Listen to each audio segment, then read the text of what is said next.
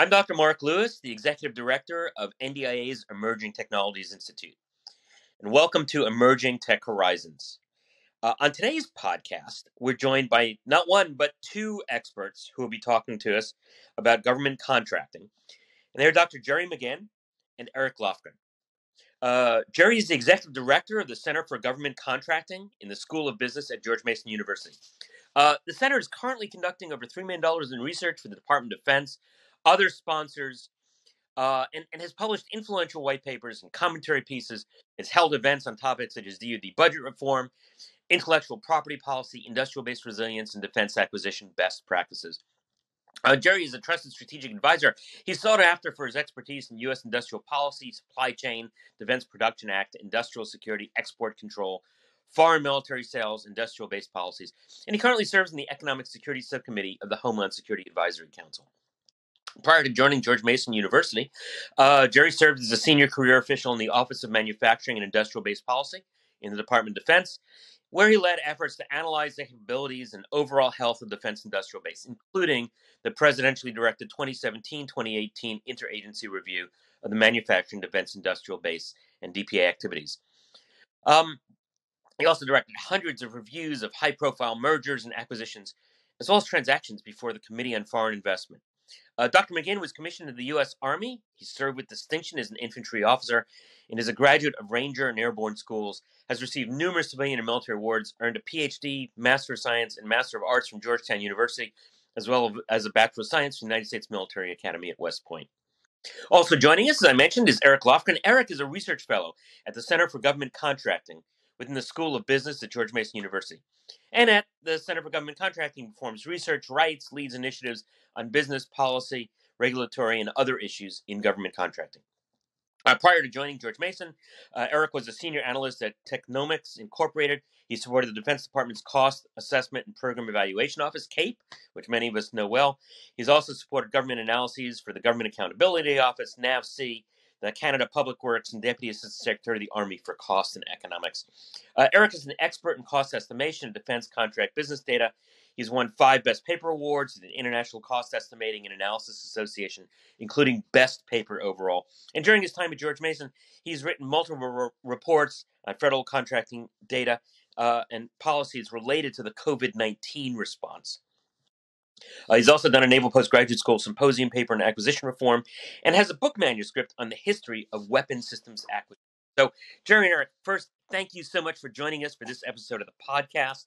I'm really looking forward to this conversation. And I'm wondering if we could start off, could you both share a little bit about your backgrounds and how you came to your current roles? And Jerry, maybe you start, and then Eric, you fill in. Yeah, no, thanks. Mark, it's great to be with you, and love what you're doing with your emerging tech organization at NDIA.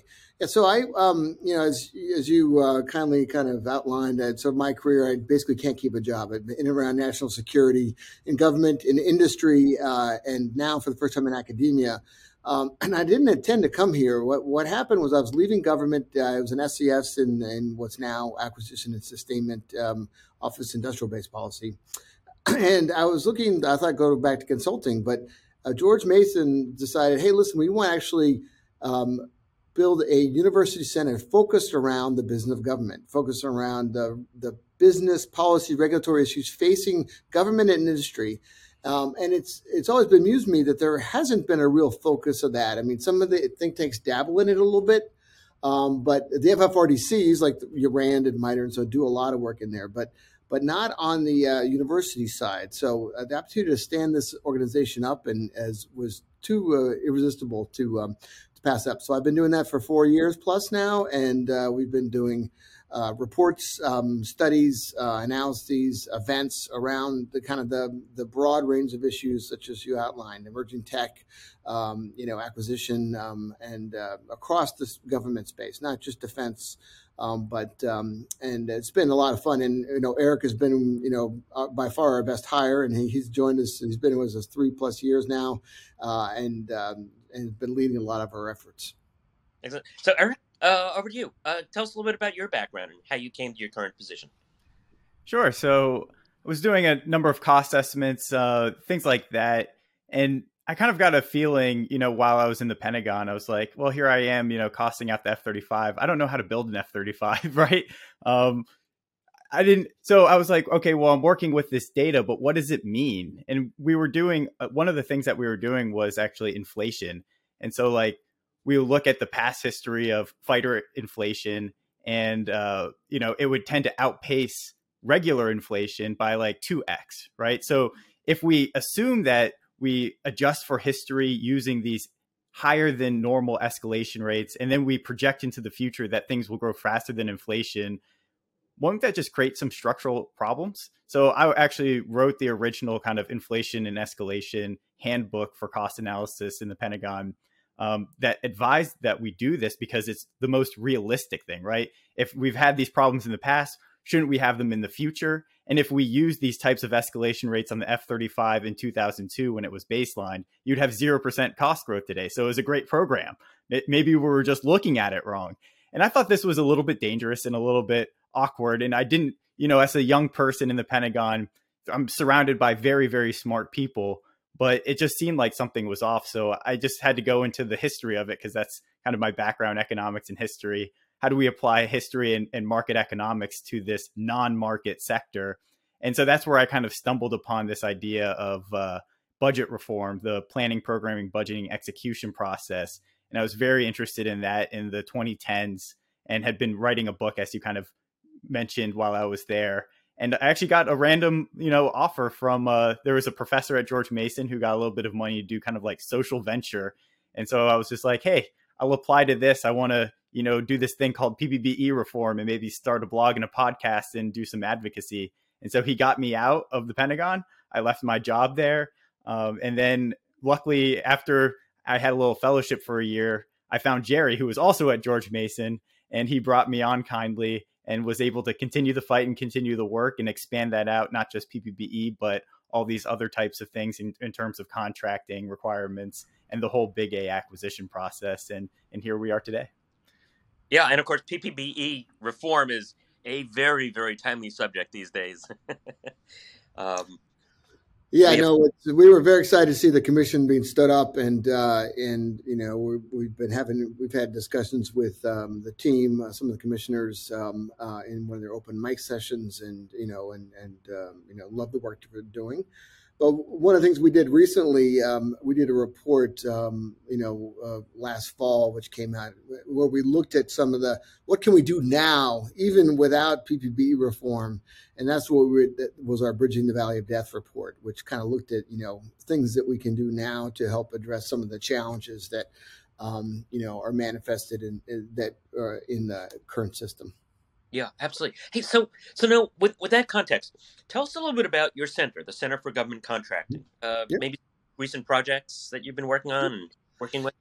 Yeah. Like we started in 2019 is when we officially kicked off, and and the whole idea was for our center to be a nexus for government, industry, and academia to address the business, policy, regulatory issues facing the overall community, government and industry, defense, non-defense. And the like, and we do that through three lines of effort. We do that through research, like reports that we've done and white papers, and then we do education and training. We do some.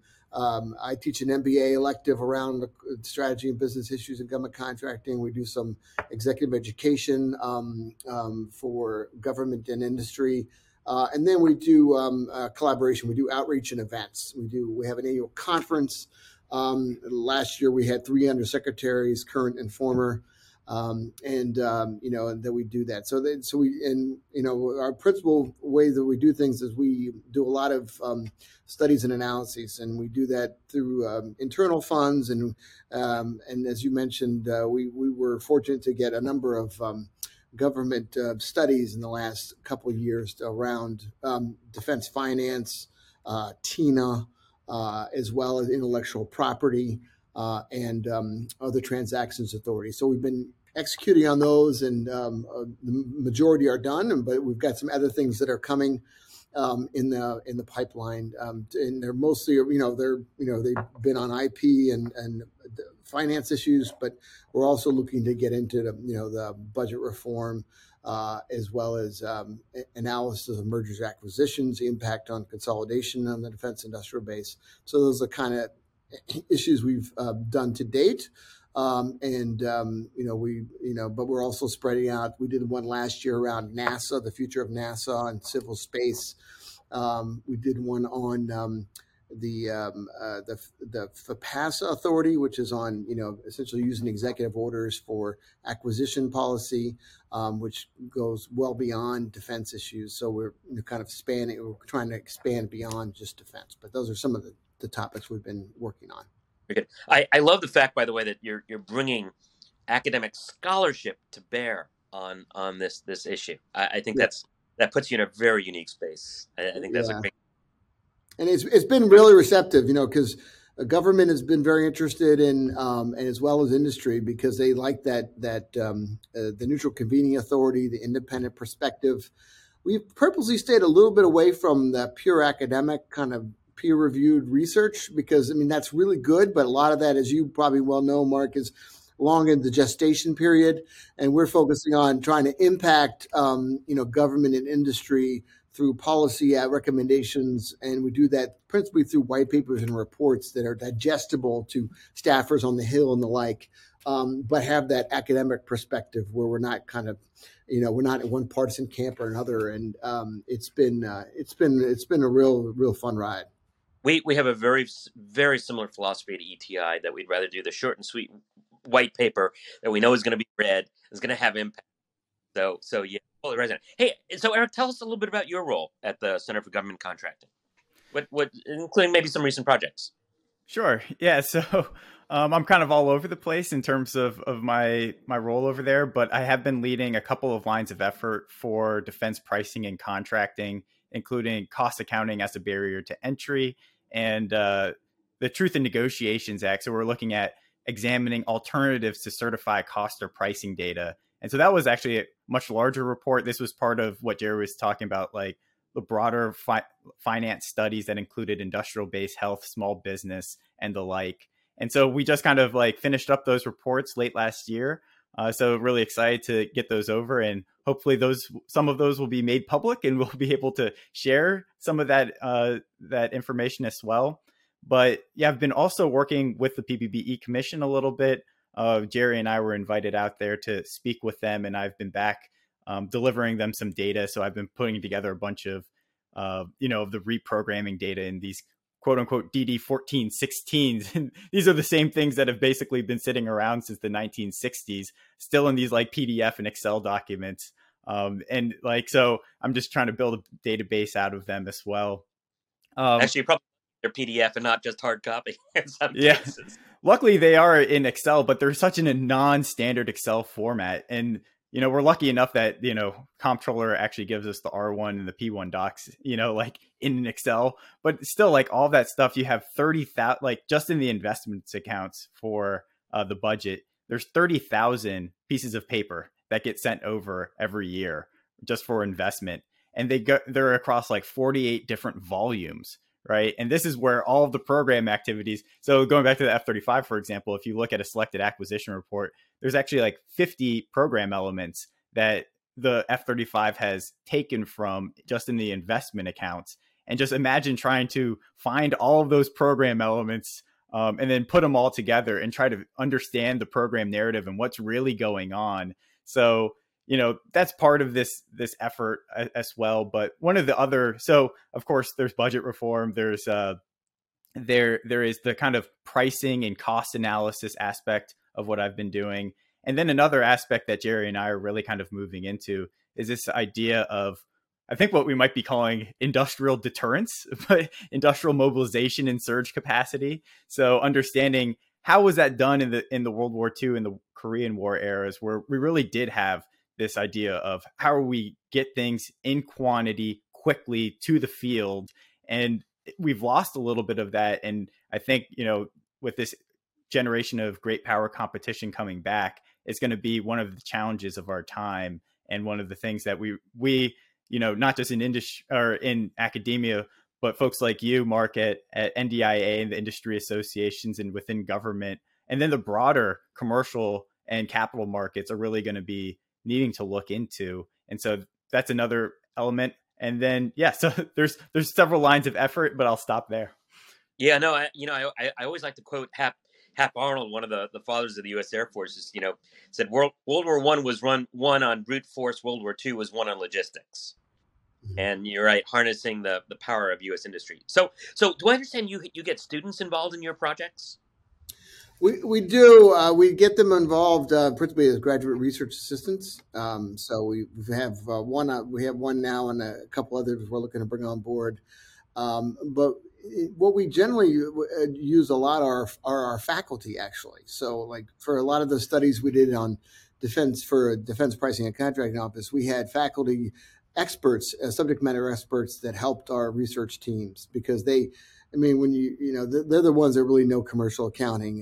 They're the ones that know defense, that know finance and or operations management on the academic literature. So we found a nice synergy where we bring our research team together with faculty and student research assistants to go after some of these problems.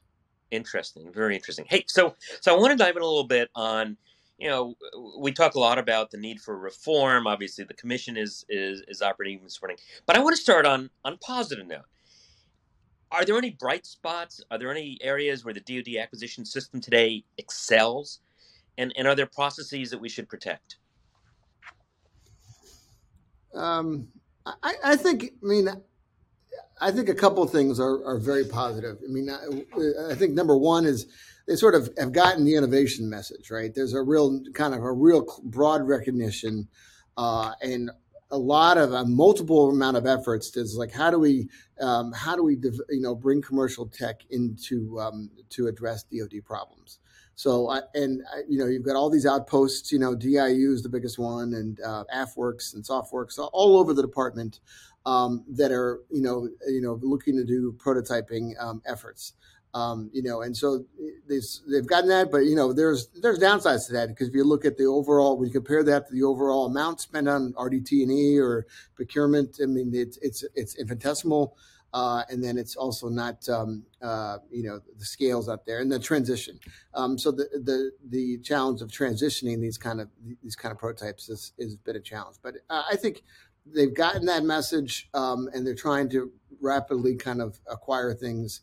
And then they also are using the authorities to use different kind of acquisition authorities, such as other transactions authorities or commercial solutions openings, that are really kind of trying to unlock capabilities faster. So I think, that's on the positive. Eric, do you want to add? Sure. Yeah. And I think software is another one that is pretty positive. We have the software acquisition pathway. There's the budget activity 8, the colorless money. So you could do continuous development and deployment. So you're not stovepiped into research and development, procurement, and operations and maintenance. Software is really going to break down those stovepipes. And then you also see Deputy Secretary Kathleen Hicks had a continuous ATO, or authority to operate, kind of memo come out. And we're seeing the birth and the growth of these software factories. So Kessel Run in the Air Force, it was pretty irregular for a time. Now it's becoming pretty institutionalized and is really delivering great capability to Air Combat Command. And then you're starting to see these replicate across the services. So you have Army software factory, and then you also have in the Navy places like the Forge that are really able to start, doing this continuous deployment of software using containers and the like. And hopefully we'll be able to kind of get a lot more synergies across a DoD acquisition in that respect. Now, another part, as Jerry was saying, is pretty bright that, of course, we don't like the higher interest rates necessarily, and it kind of had a downturn in the broader market. But here with the rise of Ukraine, coronavirus, and then the change in the interest rate regime, we're starting to see private capital much more interested in defense technology and companies. And company founders are really starting to consider this space very differently. And we're also seeing the large traditional firms, embracing this in a way as well. You've seen Lockheed Martin, for example, they've really ramped up their kind of venture capital arm, and they made a very large, investment in Terran, which is a space company. And so I think there's a lot of good things kind of coming through, you know, through adversity. They see the Department of Defense potentially as growing, but potentially as a place of stability and an early adopter customer. And it really is, you know, what we've seen since the 2016 timeframe. There's this huge burst of prototyping, right? And if you look at the budget activity 6.4 prototyping account in research, development, test, and evaluation, that really grew, you know, since the mid-2015s, pretty large.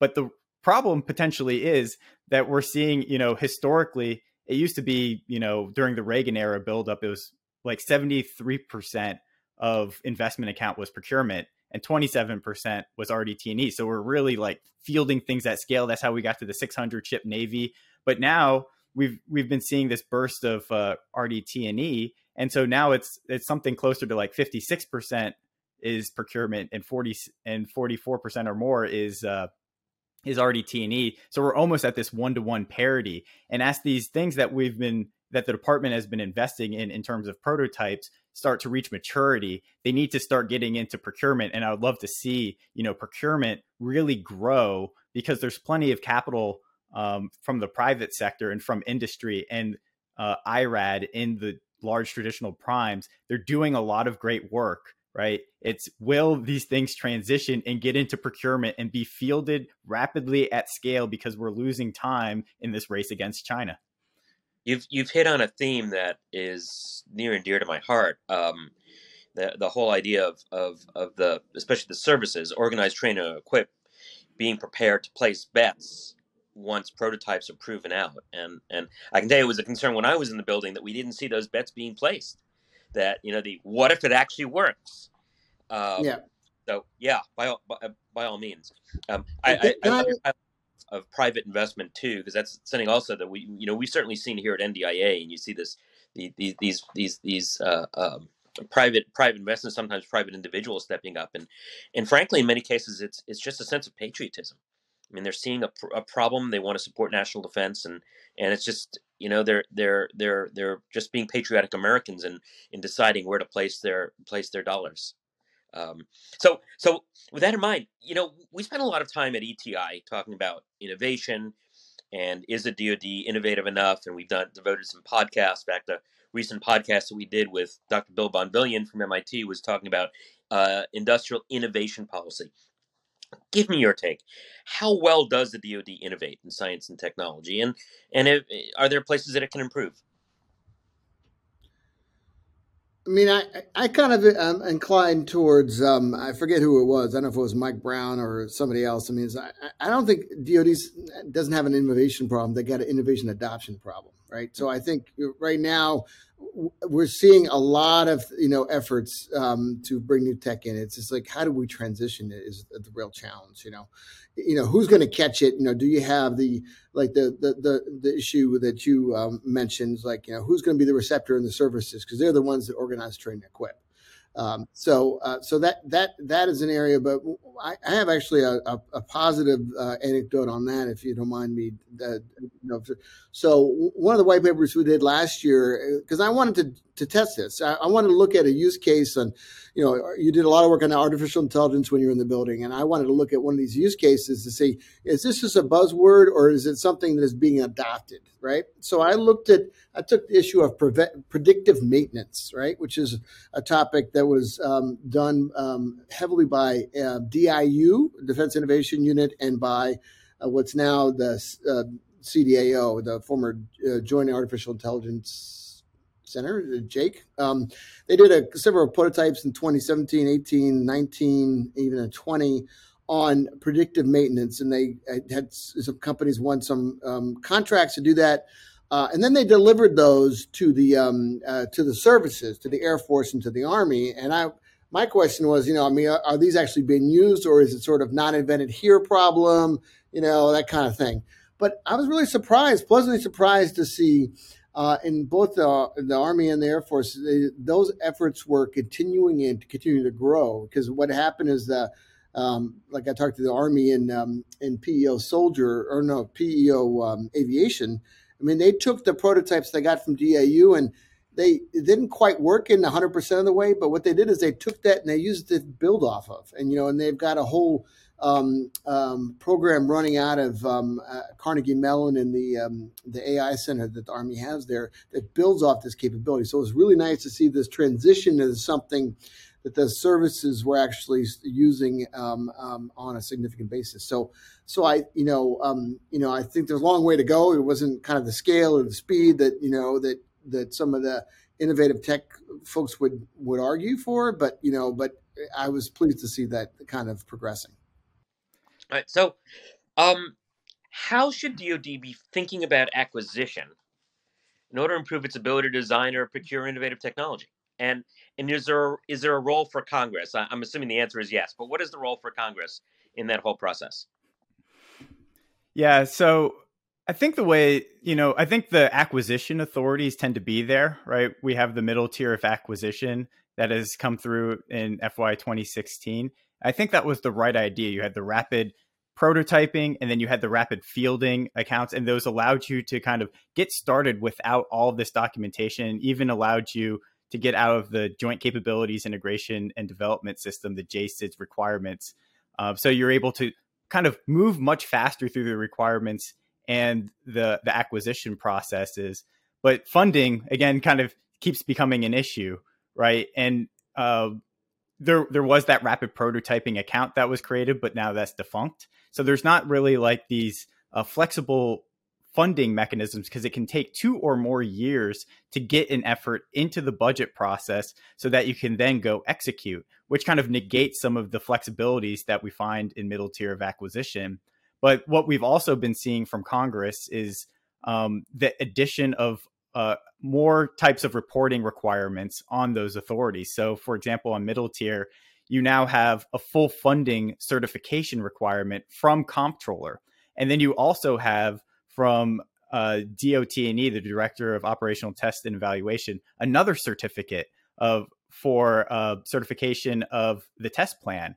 And yet these are types of, especially on tests and evaluation, that's not even required ahead of time for a lot of large programs. And so a lot of program managers are kind of saying, well, middle tier is actually losing a lot of its value for me to a degree, right? Because I'm going to have a lot more oversight and a lot more reporting because I'm middle tier. I'm doing the new thing. So, the new guy kind of gets hammered a little bit with respect to that. But then there's also more and more reporting requirements coming in. And I think this gets back to this idea that is inherent in defense. And when we think about, what's happening in innovation, I think the labs and, DARPA doing very well. I think there's a lot of interesting things coming out of there. There's interesting things coming out of internal research and development from the primes and as well as commercial. It's just the problem becomes it's back to a waterfall life cycle plan ahead of time. So you have to create this program and then you have to have the life cycle understanding of it before you even start it. And so you get out of this agile mindset. And so in order to do that, you have to do all these plans and all these documentations, and it takes a very long time. And it's all based on a lot of opinions and judgments from many functional offices, as opposed to empirical data, because you have to start these things so early. And so there's the kind of chicken or the egg problem with some of these programs where you want to have these innovation funds so that you can get started, you can do rapid prototyping, you can then understand what the cost and life cycle implications are in terms of your product support strategy to support level of repair analyses and the like. But in order to do that, you need to already have known what the program was that was going to accept it and have the life cycle implications of that, or else there won't be a catcher's mitt, as Jerry talked about, lined up to accept these programs. And so you want to do the rapid prototyping, but you also have to have everything smoothed out and budgeted for in the long-term implications. And that's really a hard thing to ask the military services to digest, right?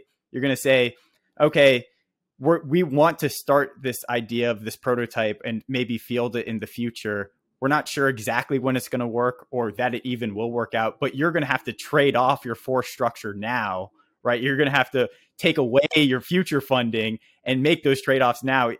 even though I can't guarantee you this thing's going to work. And so that's a really hard trade-off to make. And so even though the department wants this prototyping money, they sometimes don't palm for the whole thing. And there was some consternation that some of these middle tier programs weren't fully funded through the Future Years Defense Program, probably precisely for this issue, right? Because they didn't want to trade off force structure now when they didn't know that it was going to work. And so you get into this chicken or the egg problem. And that's really coming back to this whole prediction and control as opposed to agile and learn kind of mentality. No, that makes perfect sense. You know, we've often said that you see a promising new technology for the first time, and you want to adopt it, and you realize that what you really needed to do was go back in time 2 years and palm for it and have the money ready. So what we really need to do is invent time travel in order to make this whole system work. So, no, that's excellent points. So, all right, let's talk about defining success. How do we define success in this realm? What metrics should we use? And what could we lose from reducing duplication and the colors of money? Well, I would say defining success, we've had this kind of universal metric, right? It's called cost schedule technical. You find it in your acquisition program baseline, right? So you define exactly what you need to do, and then you have a cost and schedule out. And then you're really kind of measured back based on that cost and schedule. So you have like, you know, your acquisition program unit cost. If you breach that, or the program acquisition unit cost, you get a Nunn-McCurdy breach. So it's all about cost growth. It's these like back to financial metrics. But that was one way that we can kind of have a universal metric across all these different programs. You have ships, you have, you know, satellites, you have ground vehicles. I can all use my APB and measure them in this same way.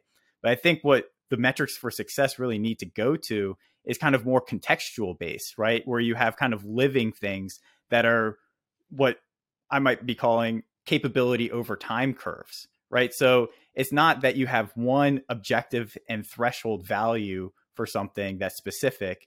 It's you might have many different metrics, because Goodhart's law says anytime a metric becomes a target, it's no longer good as a metric because they over optimize on it. And then you're probably not going to get the thing at the end that you really wanted. So how do we kind of measure things over time? Like if you're doing waypoint navigation for AI or an autonomy program, well, how far can it go today? And then how quickly are we learning? For autonomous USVs, unmanned surface vessels, okay, maybe the requirement is 750 hours without touching the engine.